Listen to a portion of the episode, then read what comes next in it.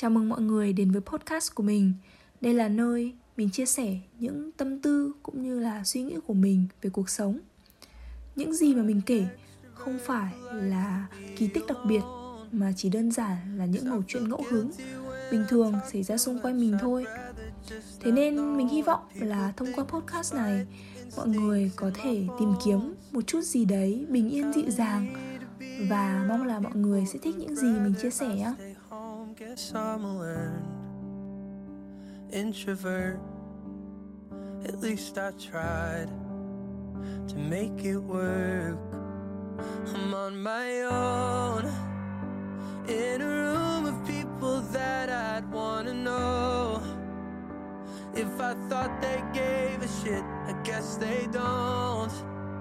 The only friends I have I like they never showed Now I'm waiting for my chance to go, Cause I'm an extrovert who really needs my space Hôm nay mình vừa có một buổi gặp mặt để bàn luận về một dự án làm video ngắn trong chương trình học của mình với chủ đề là về sự tự do.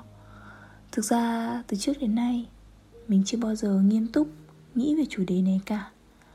Nhưng thông qua buổi nói chuyện và nghe ý kiến của mọi người. Mình lại ngộ ra được khá nhiều thứ hay ho.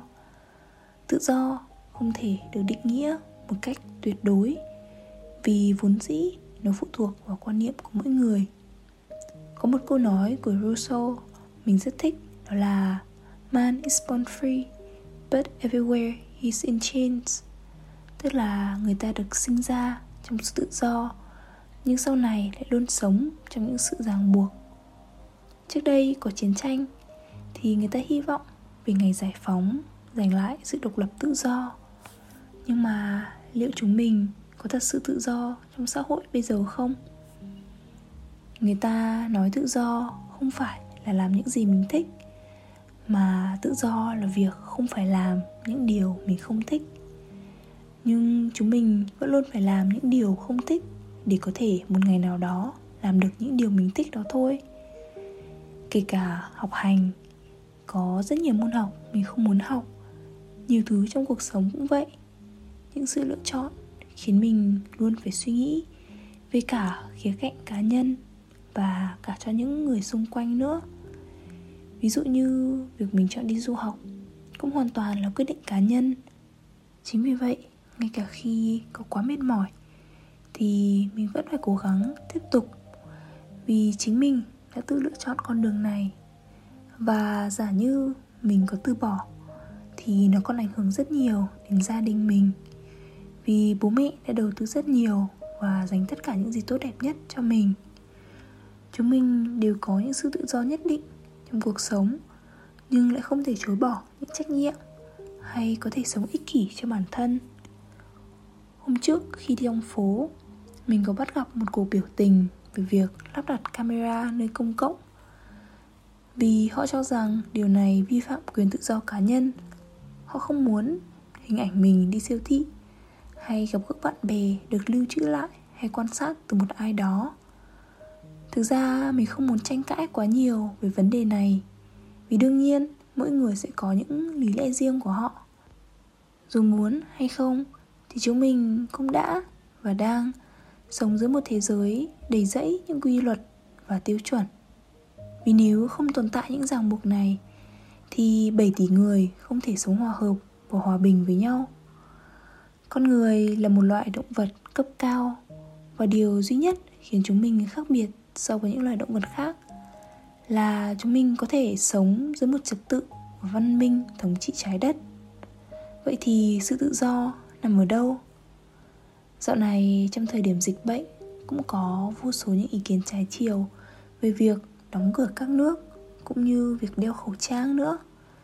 Vì lợi ích chung, chúng mình không thể không đeo khẩu trang chỉ vì nó nóng hay là khó chịu được. Tương tự như thế, có biết bao nhiêu người đang sống một cuộc sống không như ý muốn chỉ vì lợi ích của người khác? Hay đơn giản là dưới sự áp lực từ vòng quay cuộc sống cơm áo gạo tiền? Trước đây, mình luôn là một người có lòng tự trọng rất cao và không bao giờ chịu nhún nhiều người khác cả. Nhưng từ khi đi du học, trải qua nhiều thứ, mình nhận ra là đôi lúc vấn đề không xoay quanh việc thắng thua, việc mình chịu thiệt một chút mà có thể khiến tất cả mọi người đều vui vẻ thì đó là xứng đáng, miễn là nó không vượt quá giới hạn. Nhưng đương nhiên cũng không thể coi nó như một lẽ dĩ nhiên mình không biết sao, nhưng ở việt nam mình thấy mọi người sống rất tình cảm và để ý đến nhau. Ví dụ có một chiếc bánh to và một chiếc bánh nhỏ, người chọn trước thường luôn chọn chiếc bánh nhỏ hơn hoặc dành cho nhau phần tốt hơn. Thế nên, lúc mới tiếp xúc với người đức, mình có thấy hơi hụt hẫng vì họ sống theo tình cá nhân khá nhiều. Họ sẽ để bản thân đầy đủ trước khi sẵn sàng, san sẻ với bất kỳ ai đó điều này hoàn toàn đúng, không sai. Vì đôi khi việc sẵn sàng chịu thiệt lại đem đến tổn thương cho chính bản thân mình. Người đức thì luôn thẳng thắn và sẵn sàng đứng lên đòi quyền lợi. Chỉ là đôi lúc mình vẫn chưa quen với lối sống như vậy. Nhưng chính những khác biệt văn hóa đó lại cho mình cái nhìn khác về sự tự do, việc bày tỏ quan niệm, suy nghĩ cá nhân và đưa ra những ranh giới nhất định nói chung mình luôn nghĩ việc sống không ích kỷ, biết cảm thông với người khác là vô cùng quan trọng. Nhưng đừng bao giờ để bản thân quá thiệt thòi mà người khác có thể lợi dụng. Tự do không chỉ gói gọn cho những hành động, suy nghĩ, mà tự do còn là việc hiểu rõ những ràng buộc, nhưng vẫn có thể lựa chọn sống một cuộc sống an nhiên, hạnh phúc. Vậy thôi, đối với mọi người, định nghĩa về sự tự do là gì? Mình là linh, và đây là linh tinh linh tinh.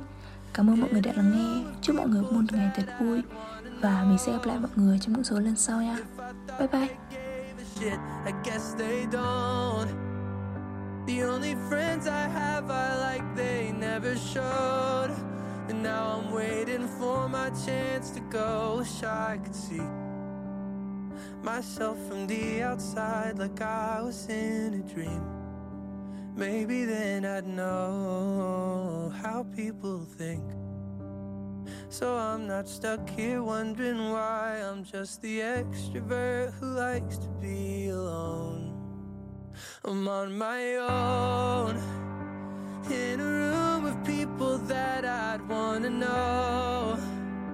If I thought they gave a shit, I guess they don't. The only friends I have I like But now I'm waiting for my chance to go. I'm waiting for my chance to go